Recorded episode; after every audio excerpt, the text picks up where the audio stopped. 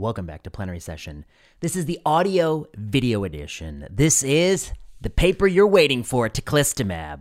Now, before we get to Teclistamab, we've got to talk about the channel. This is Plenary Session Podcast. We've been going since 2018. We're the most popular oncology podcast by by a fair bit, and we talk about the clinical appraisal, the critical appraisal of clinical trials on this channel, for the most part. We also get into all sorts of evidence based medicine and all sorts of healthcare policy. Now, I'm like you. I'm listening to the audio feed just like you are at home. But I would encourage you if you're listening to the audio feed to get get over to video just for my ASCO series. Just for my ASCO series, get over to video. I've got slides, I've got visuals. Pictures worth a thousand words. You want to be on the video for this. So move on over if you're listening to the audio feed. I'll be back soon with more audio content. We'll be back with Timothy Olivier. We're going to finish that Malignant Journal Club. We've got a whole bunch more articles planned. People are sending me recommendations. I've gotten more emails than I know what to do with about the topics we've covered. Let's just review what we've covered so far on this channel. You can go back, but I'm hitting all the, so far, all the New England Journal Medicine papers that came out during ASCO. I did Shine. I did dynamic. But uh, Shine, of course, I wasn't so po- I wasn't a big fan of, and I think uh, neither is a lot of people. Then I did dynamic. I found some problems with that that I think actually flipped a few votes. We did determination, as in we're determined to keep offering transplant, and um, had some thoughts about that. We did Destiny Breast Four, which. You know, I would have had more thoughts if I knew any of the pre treatment or any of the post treatment. And then I did the dostarlimab in stage 2 3 rectal cancer and i gave a glowing review you're not going to get anything more positive than that from me and uh, i'm not one to uh, blow smoke just to blow smoke but that was quite impressive and we outlined in that video a new clinical trial called uh, uh, sort of an uncontrolled cohort study that triggers randomization when equipoise is reached. Today, we're going to talk about teclistamab, relapse refractory multiple myeloma. We're back, multiple myeloma, new product. Very interesting. Janssen product, BCMA BiTE. Let's hit it. Let's hit it. I got a lot to say about this. Teclistamab, relapse refractory multiple myeloma, phase 1 2 study. The best phases in oncology. We get a lot of phase 1 2 studies. This is the visual of my prior videos. You go check it out, whether people want to admit it or not. These are, I believe, the most talked about or even subtweeted videos in ASCO. These are the videos that people are talking about. They're not talking about the presentations. They're talking about my coverage of the presentations. For better or worse, some of them love it, some of them don't like it. But, you know, they're talking about these videos. These are the videos you need to watch. Also, my bias, I think they're more entertaining than the actual presentations. No offense to the presenters, but um, this is a different media. This is a different media. It's a freer media. In these in these videos, we hit these principles. One, Combining drugs that were previously used in sequence, PFS should not be the endpoint. Bishal Gyawali and I wrote that in Nature Reviews Clinical Oncology a few years ago. It makes no sense. It's obvious that makes no sense. You do A plus B, then C, and then you do versus ABC. PFS1 makes no sense because it doesn't tell you the impact of C and whether or not it can salvage the outcomes of A and B. And that's the case of Shine. I mean, this is a rookie mistake. Come on, it's a rookie mistake. You can read the book Malignant explains it more. Post progression care. It's really important. Post progression care is up to the standard of the nations whose practice you want to change. And the United States, when you progress on BR and you have mantle cell lymphoma, you get ibrutinib. In the clinical trial, you didn't. And that's kind of a big problem. It is a big problem for subsequent endpoints. And I, I didn't say it in the video, but maybe dare I, maybe I did say it, that in BR, then I might even have a superior OS uh, than what they did in the experimental arm. Pre treatment, post treatment. If you're going to roll into breast cancer and come into the third line chemo, you got to tell me what people got before. You got to tell me what people got after. I don't know how anyone's reviewing that paper when they just don't know any pre-treatment, post-treatment. That was my problem with Destiny 4 Breast. Non-inferiority margin size. A non-inferiority margin is like a parallel parking spot. A good parallel parker will park in a very tight margin. The tightest margin is actually called an equivalent study. It's a non-inferiority margin so tight that you would consider it for all practical purposes equivalent. But the non-inferiority margin used in dynamic is 8.5 percentage points of DFS, which is so big you could parallel park a school bus in that margin, and that's not helpful to anybody. And there were another a bunch of other problems in that study. Burden of proof. The burden of proof in oncology is on the person who offers a costly, toxic intervention when all of the ground rules have shifted, and that's the transplanter in myeloma. You can't wait for some third party to prove to you it doesn't improve survival. You gotta prove in this world of new drugs that you're always celebrating and always reminding people how much these new drugs have added. You gotta prove your transplant's still relevant, and you have failed in determination. There's no OS benefit, and you failed with IMF 2009. And you can cite older studies, but at some point the studies are so old they have nothing to do with the patient in your office. And so, what am I to think? This is costly. It's toxic. It's something that nobody really wants to do. It should only be offered if we can look someone in the eye and say with good confidence, this does on average improve survival quality of life. We just can't say that. So it's got to go. It's got to go away. I'm sorry. Crossover very low in this dirty. Go check out that video. The power of 100%. 100% is meaningful. There are parachutes. I break that all down in dostarlimab. And then the last point I want to make to some people who say, um, you know, I didn't like your tone in the video. Well, you know, Complaining about tone is one of the lowest forms of rhetorical argument. You have to refute the central thesis of my argument. You can't do it. I encourage you to try, but uh, you're not going to be able to pull that off. So you can complain about tone. But I urge the listener to ask themselves this if they're more worried about the tone of my videos than the potential unethical conduct of the clinical trial and the human beings in that clinical trial, I would suggest doing some soul searching and asking, what is your priority in life?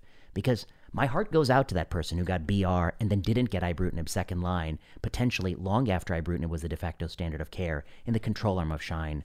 My heart goes out to that person, and that's the person you need to be thinking about. You can't be thinking about the fragile ego of the trialist. And to be honest, it's got to be fragile because when I look on Twitter, all I see is people praising each other endlessly. I mean, it's really that's the baseline. So anything less than constant praise might be devastating for some people. So those are my thoughts. Let's hit this. Teclistamab. Teclistamab, here it is. This is a cartoon that shows you what it does. Now, these cartoons are the gold standard of understanding a drug product. No, just kidding. Of course, I mean these cartoons are sort of you know crude caricature of what we might think goes on in the cell. But of course, teclistamab's got that BCMA arm and it's got a CD3 arm, so it recruits that CD3 cell to obliterate anything that's got that B cell maturation antigen on it. And the good thing is that plasma cells, particularly the cancerous plasma cells got that B cell maturation antigen. But the bad thing is, other important immune cells, including healthy plasma cells, they got that B cell maturation antigen too, and they're going to get obliterated too. And that's going to lead to what I believe is the crux of this paper. That's going to lead to some problems. So we'll talk about that.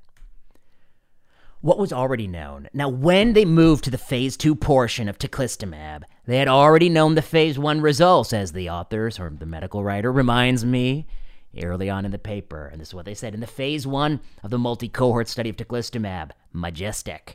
Investigators identified the recommended phase 2 dose of teclistamab at a weekly subcutaneous injection of 1.5 milligrams per kilogram of body weight, taken indefinitely. Or I think the protocol actually said two years after the last person entered the study, or something like that.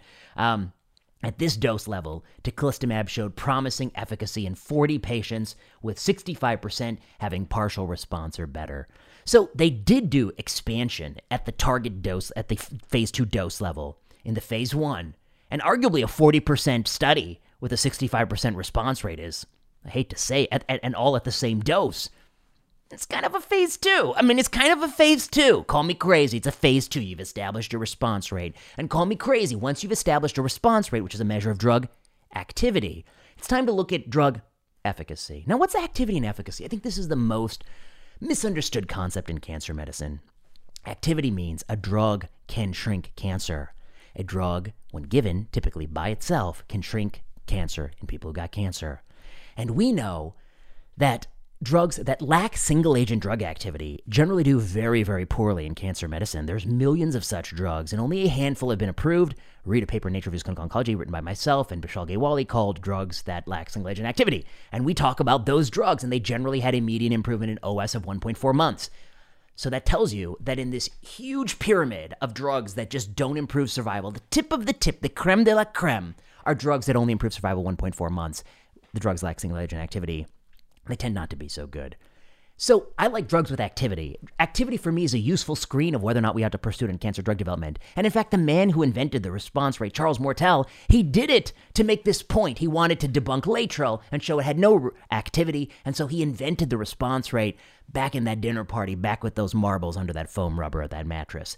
That's a true story. You got to read the book Malignant. You want to learn more about where response rate comes from. You need to know it if you're going to practice in this field. Okay, Back to this paper. This has established this drug has activity. Once you establish activity, you got to move to efficacy. Efficacy, there's only two things people care about living longer. living better. Living longer, living better. Living longer is overall survival. It's not PFS or PFS2 or DFS or something with a, you know, composite time to event endpoint. It's living longer. And living better is health related quality of life or a really good patient reported outcome that it's got some real validity. That's what living better is. Okay? It's real simple. Activity is great. Activity is great. I love activity. Without activity, I'm not that interested. I'm bored. I'm asleep in this. I'm asleep in the session if I don't hear about activity. But without efficacy, I really don't know how to counsel my patients. And there have been drugs in the past with lots of activity that never had efficacy. And read the book Malignant. I'll detail many such case stories of that. All right. So we know it has activity. How should cancer drug development proceed? What follows will be a bit of an argument that's borrowed heavily from chapter 13 of the book Malignant, and it starts with that famous quote by Tom Chalmers, which is randomize the first patient. It's really important to randomize, randomize, randomize when you care about efficacy.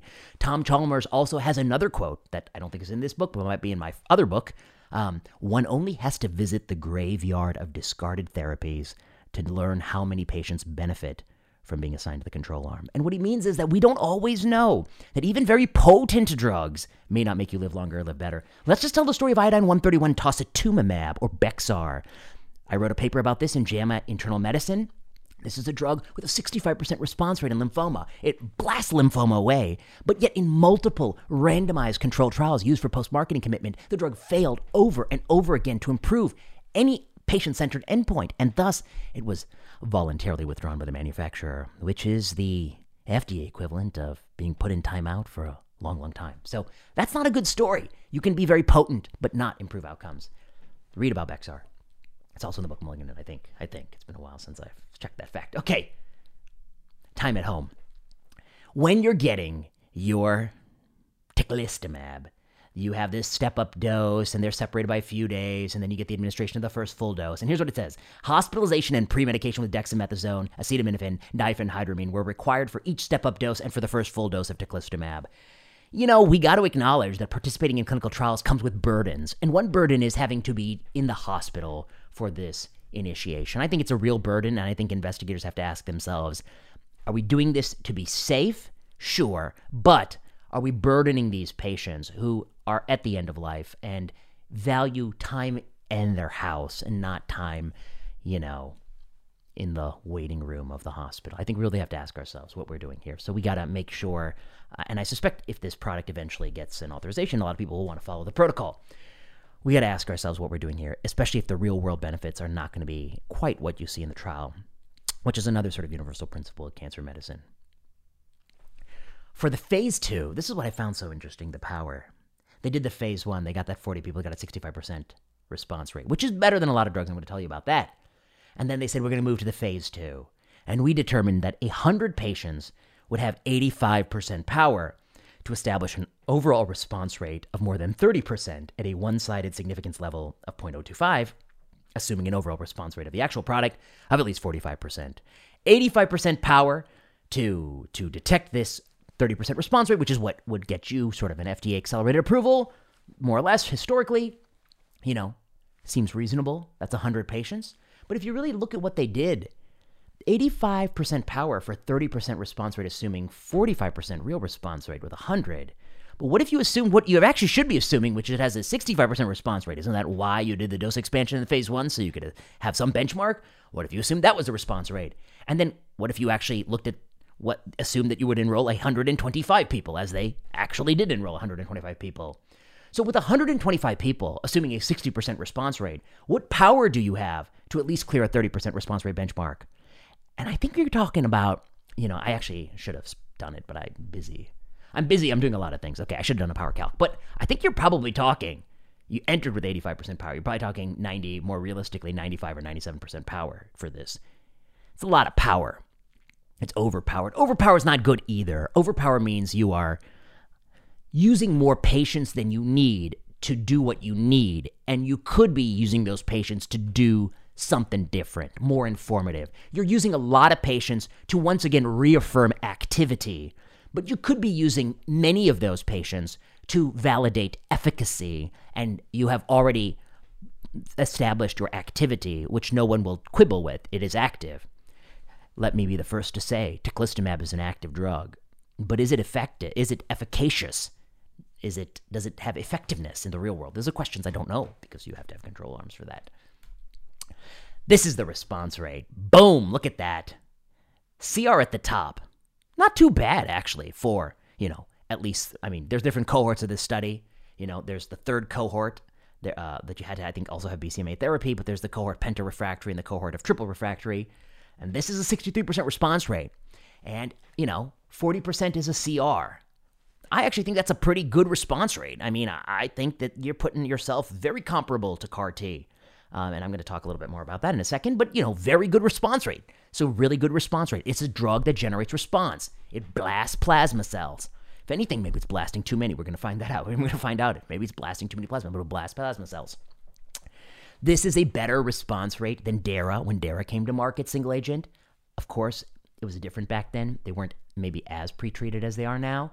It's different than belantamab mafodotin with that wonderful mafodotin moiety, which has an seems to love the eyeball. I don't know. This mafodotin loves the eyeball. I don't know why it loves the eyeball, but loves the eyeball. Selinexor, which is a drug that um, really is an atrocious drug. But we're talking roughly, you know, 25 to 35, 40% response rates for these products in sort of a comparable setting. That's the rough benchmark. I mean, you know, if somebody disagrees, put it in the comments, but I think that's a rough benchmark, and that's what the FDA is going to happily approve. Happily approve. They're going to happily approve that. CAR T has a higher response rate, but don't you forget that there are many people who don't get the product. It's not a true intention to treat denominator, it is a modified intention to treat denominator. That's a mistake, of course. I think the FDA has failed society by endorsing the modified intention to treat denominator for CAR T because the patient who comes into your office for counseling of CAR T, they don't know they're going to be alive and well to get that CAR T. They need to know the real intention to treat denominator. And that's the same and that's what apples and apples is because here this product is ready, it can be given to you. So I think if you actually adjusted for that, maybe for Cilta-cel, possibly also for ida-cel, you know, I think it's not, it's going to be really in the same ballpark. This 65%, it's the same ballpark. Um, you know, it's a good ballpark to be in in terms of activity. Efficacy, we'll come to that. But in terms of activity, it's a good ballpark. Okay. Safety. Here's the safety signal from blah, blah, blah. Oh, from March 2020 to March or to September 2021, a total of 165 patients were enrolled at 35 sites in nine countries to receive teclistamab at the recommended phase two dose of 1.5 milligrams per kilogram. Um, and then the data cutoff is March 16th, 2022 there's something on my screen because of the way I'm recording and I can't quite see the date. I, from my memory, I'm thinking it's September. Um, my point here is just one that some of these people have gotten have not gotten COVID vaccination, and some of these people must have gotten COVID vaccination. And I would really, really love to know how many is each, how many got vaccine, how many didn't, how many doses they got, what products they got, did they get boosted, when did they get boosted, what was the timeline, et cetera, et cetera. And you know, we have a cell paper about antibodies um, after sort of BCMA therapy. And I think it was actually quite sort of sobering that they may not be generating robust antibodies. But antibodies is not a perfect surrogate. You know, antibodies is a surrogate endpoint, just like PFS is a surrogate endpoint, a response rate is a surrogate endpoint. The proof is in the pudding, which is avoiding severe disease or death from COVID 19 and living longer, living better with multiple myeloma. Let's never forget clinical endpoints versus surrogate endpoints. That's a different distinction um, between activity and efficacy, clinical versus surrogate endpoints. Um, okay, we'll come to that. Did they get vaccinated? A total of 68 patients died and most deaths were attributed to progressive disease. But 19 patients died from adverse events, including 12 deaths from coronavirus 2019. Five deaths were considered by investigators to be related to teclistamab, including one patient who discontinued due to PML. That's not good. Two patients had COVID 19, one patient with hepatic failure, one patient with strep pneumonia. That's not good. And you're going to keep hearing that safety signal infection, infection, infection. Maybe we are too aggressively killing B cells, late maturation B cells, as well as plasma cells the adverse effects of the table. I'll read the quote first from the publication. Infections occurred in 126 patients. 76.4%, 74 patients had grade 3 or 4 infections. Hypogammaglobulinemia occurred in 123 patients, as determined by means of adverse events reporting, laboratory analyses, uh, low IgG levels. Um, this is real deal. This is real. I mean, this is rip roaring rates of infection.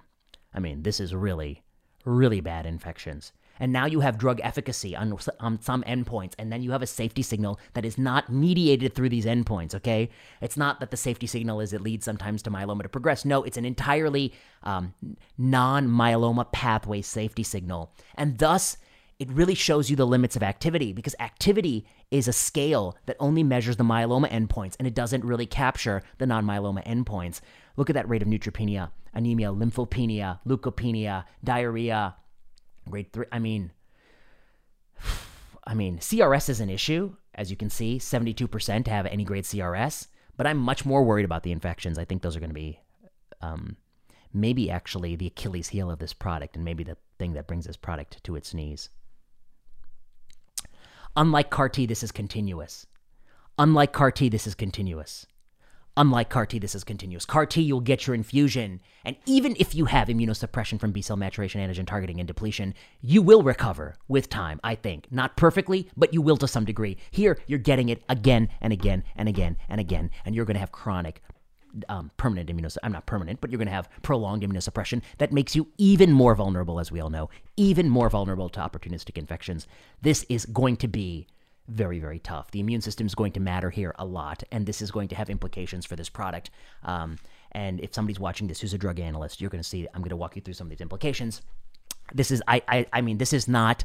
Uh, I, am not saying this with an evidence based, like, you know, the way I'm de- deconstructing a randomized control trial, for instance. I'm just saying this as somebody who spent a lot of time reading about uh, drug development and doing a lot of papers in drug development. I think will not move up. I think it's very difficult to see a clear path for this to move all the way up front to the frontline setting. Immunosuppression may be even more profound as people try to do something like a teclistamab, imid, dex kind of uh, regimen up front. I mean, of course, anybody who makes any drug wants that upfront market share because that market share is much more vast and much more lucrative and much more longer than sort of the relapse refractory market set. But I think immunosuppression is going to be the deal breaker here. And I really worry that in a proper, sort of pragmatic, randomized control trial in the United States with uh, people in the frontline setting, I think there's a very high likelihood you're going to end up in a situation where there's a death signal here and the trial will be halted. I don't know for sure, but I'm so worried about it that I would I don't I'm not it's I'm, I don't feel like I'm in a situation where I can say I see a clear path to the frontline market share. Okay, let me put it that way. I feel very worried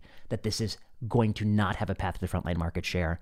And I worry that this also has this infection is so deep that it has implications even for the refractory market share, at least even third line. Penta or beyond, there may be a place for it, but we'll have to think about that a little bit longer and harder. Randomize the first patient. That's what Tom Chalmers said. Randomize the first patient, Tom Chalmers. That's a very important principle of medicine.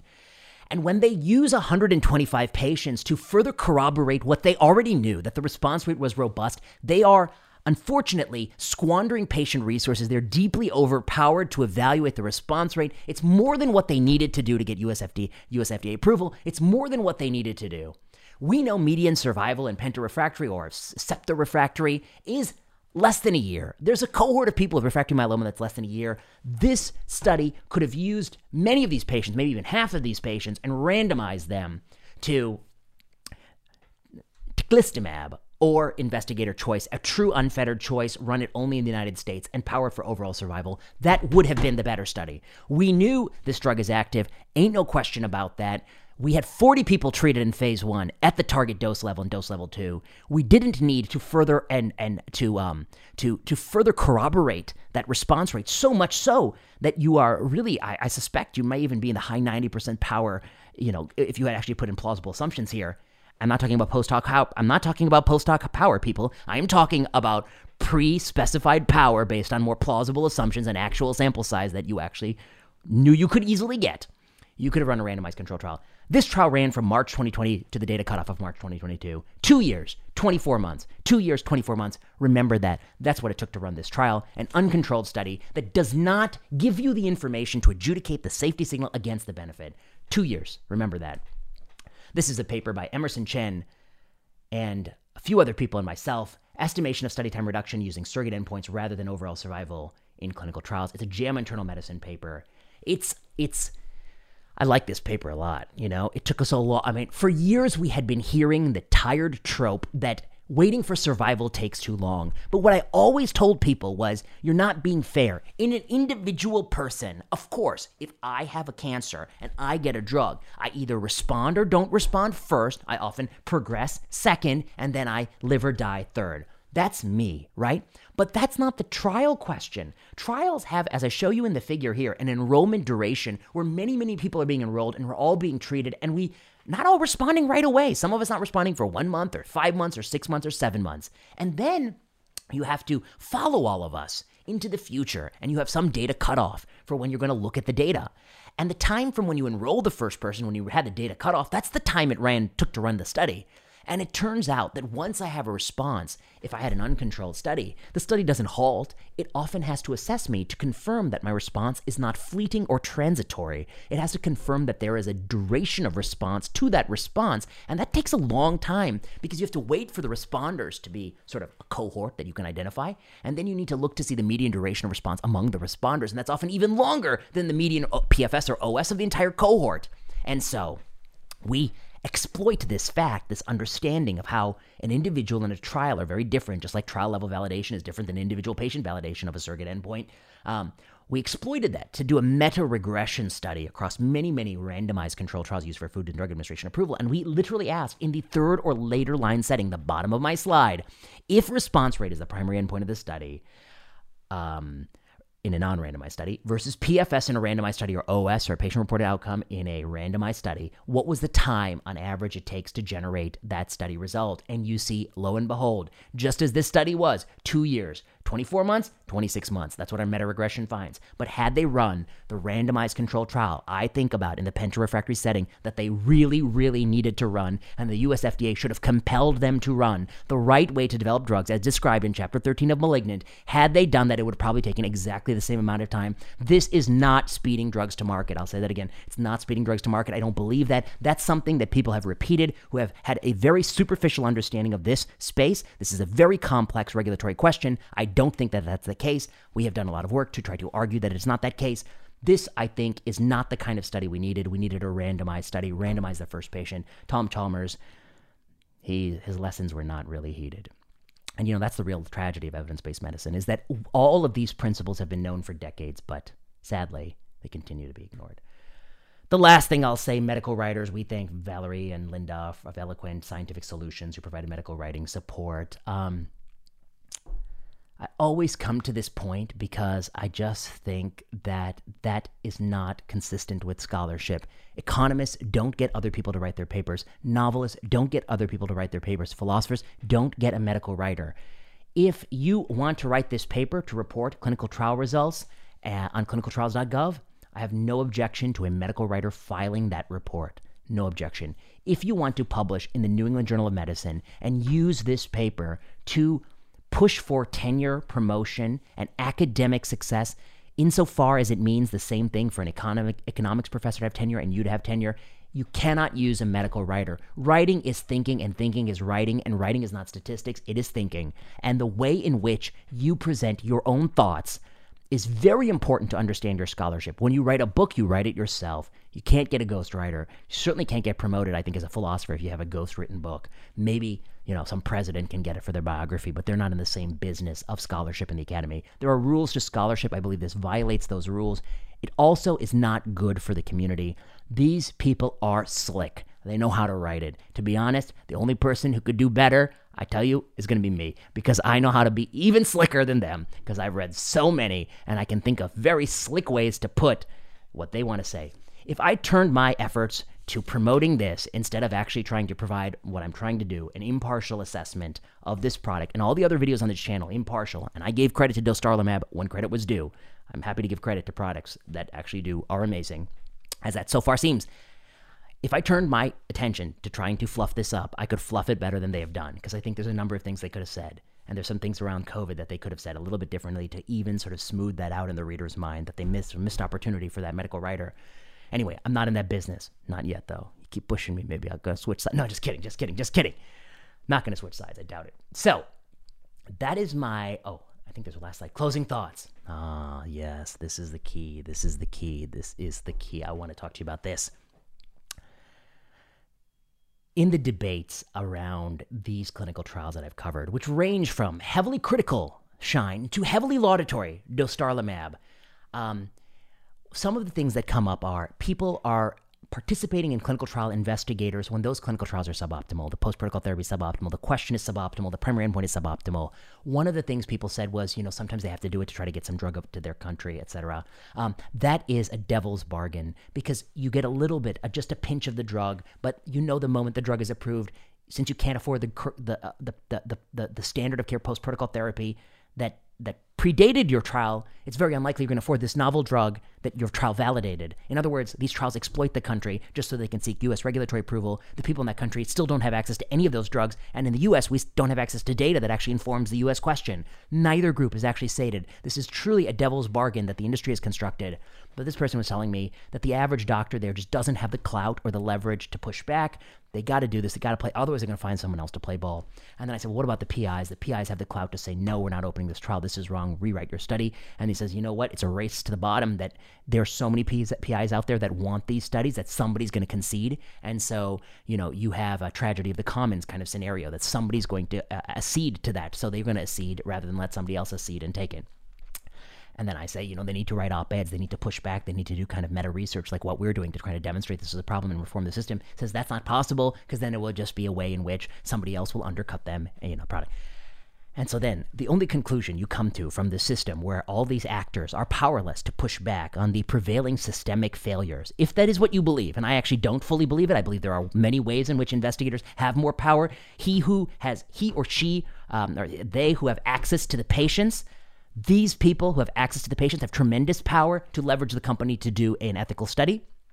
That's one point, I believe. But if you believe they don't have that power, if you believe they don't have that power, and you believe the system is hopeless, as this person as this person was arguing with me, then we will have to conclude that oncologists can never reform from within that trying to appeal oncologist to oncologist, to our better angels, trying to persuade within our field, it's not going to happen. I, but I actually do think that this is probably likely to be true for a couple of reasons. One, it's not going to happen because the financial conflict is so pervasive. The amount of money at stake is so much money. And this is a commodity that's very different than other commodities that are expensive. If I send somebody to the cancer patient's house to clean their dishes and do their laundry, I'm going to have to hire tens of thousands of people and pay them to go to these houses and take care of these patients and I'm going to distribute wealth from the societal purse to many, many people, middle class lives. I'm going to create a job program. When I take that money from many, many people and tax them and give it to the makers of teclistamab, I am taking lots of people's money and I'm concentrating in the hands of a few wealthy shareholders. This is a regressive.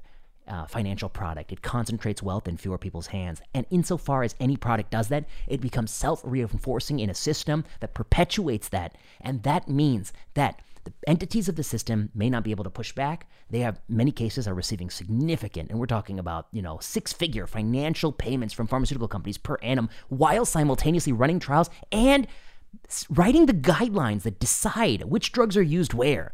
This has been well documented. It's also documented in Malignant and many other places. And as long as that's the case, I'm, I'm very pessimistic that oncologists will ever be able to reform this problem from within. The only way there will be reform is if there's a public dissatisfaction with this issue, and public applies tremendous pressure on politicians, and politicians sign some bills. And here's what the bill should do. Number one, a ban on medical writers for publications in academic medical journals. It's fine for clinicaltrials.gov. That's a way to disseminate your results. But if you're going to be in the new academic medical journal, I don't think it's acceptable. The PI needs to write it or find someone who at that institution who's hungry, looking to write the thing. Number two, a ban on personal financial payments from the companies to investigators. Um, that is a huge conflict of interest. That's the tobacco smoking of our lifetime when it comes to biomedical interpretation of data. It needs to be fully halted and brought into light. It just cannot continue. It's such a deep, corrosive conflict that people do not even have the ability to impartially judge anymore. it, it, it is really an um, it's it's it's the marinade we're all floating in. We all know that the role of the industry is just too powerful in this space. We need some pushback. And three, we need non-conflicted clinical trials run by a non-conflicted clinical trials agenda that is meant to support Medicare and Medicaid decision making around drug products. If we cannot allow, or sorry, if we cannot trust that the companies will conduct the most informative studies for the U.S. standard of care, Medi- and Medicare can no longer trust the FDA that, that they would demand such evidence, just like they couldn't trust the FDA to do that with aducanumab, Me- Medicare must take power and fund a large non-conflicted trials agenda. Medicare has, CMS has, we're talking a trillion dollars of money that's flowing through this system per annum we can take 5% of that and run a large non-conflicted clinical trials agenda. The right study, teclistamab versus investigator choice in in seven refractory or five refractory patients powered for overall survival. That is the only study that can balance the um, immunity side effects from the possible response. I truly do not know if it will beat the other products because it could kill more people too. I just don't know because you need randomized trial to know that. I do not know. It is a dangerous product. We could be very well repeating the is- the issue of the PI3K kinase inhibitor story in lymphoma, which we hopefully will have a paper out on. We have one paper out, I think, in Lancet Oncology coming, and we have a, or it just came, and with David Benjamin, and we have another paper coming out on this space soon. Um, this is a huge vulnerability for drug regulation to have drug products that are very active but also very toxic in different ways, having off target death that cannot be adjudicated by single arm studies. We need randomized control trials. So, teclistamab, very, very active. This study, not what we needed. We needed randomized control trials. The US FDA, they need to start demanding these studies. And only the public can push for the real reforms needed to heal this field. This field will, if left unchecked, continue to swallow hundreds of billions of dollars in capital, they will be continued incru- improvements in cancer outcome, of course, because some of the drugs do work to some degree, but some of the improvements in outcomes are driven by lead time bias, stage migration, Will Rogers phenomenon, and other known biases that occur in this space.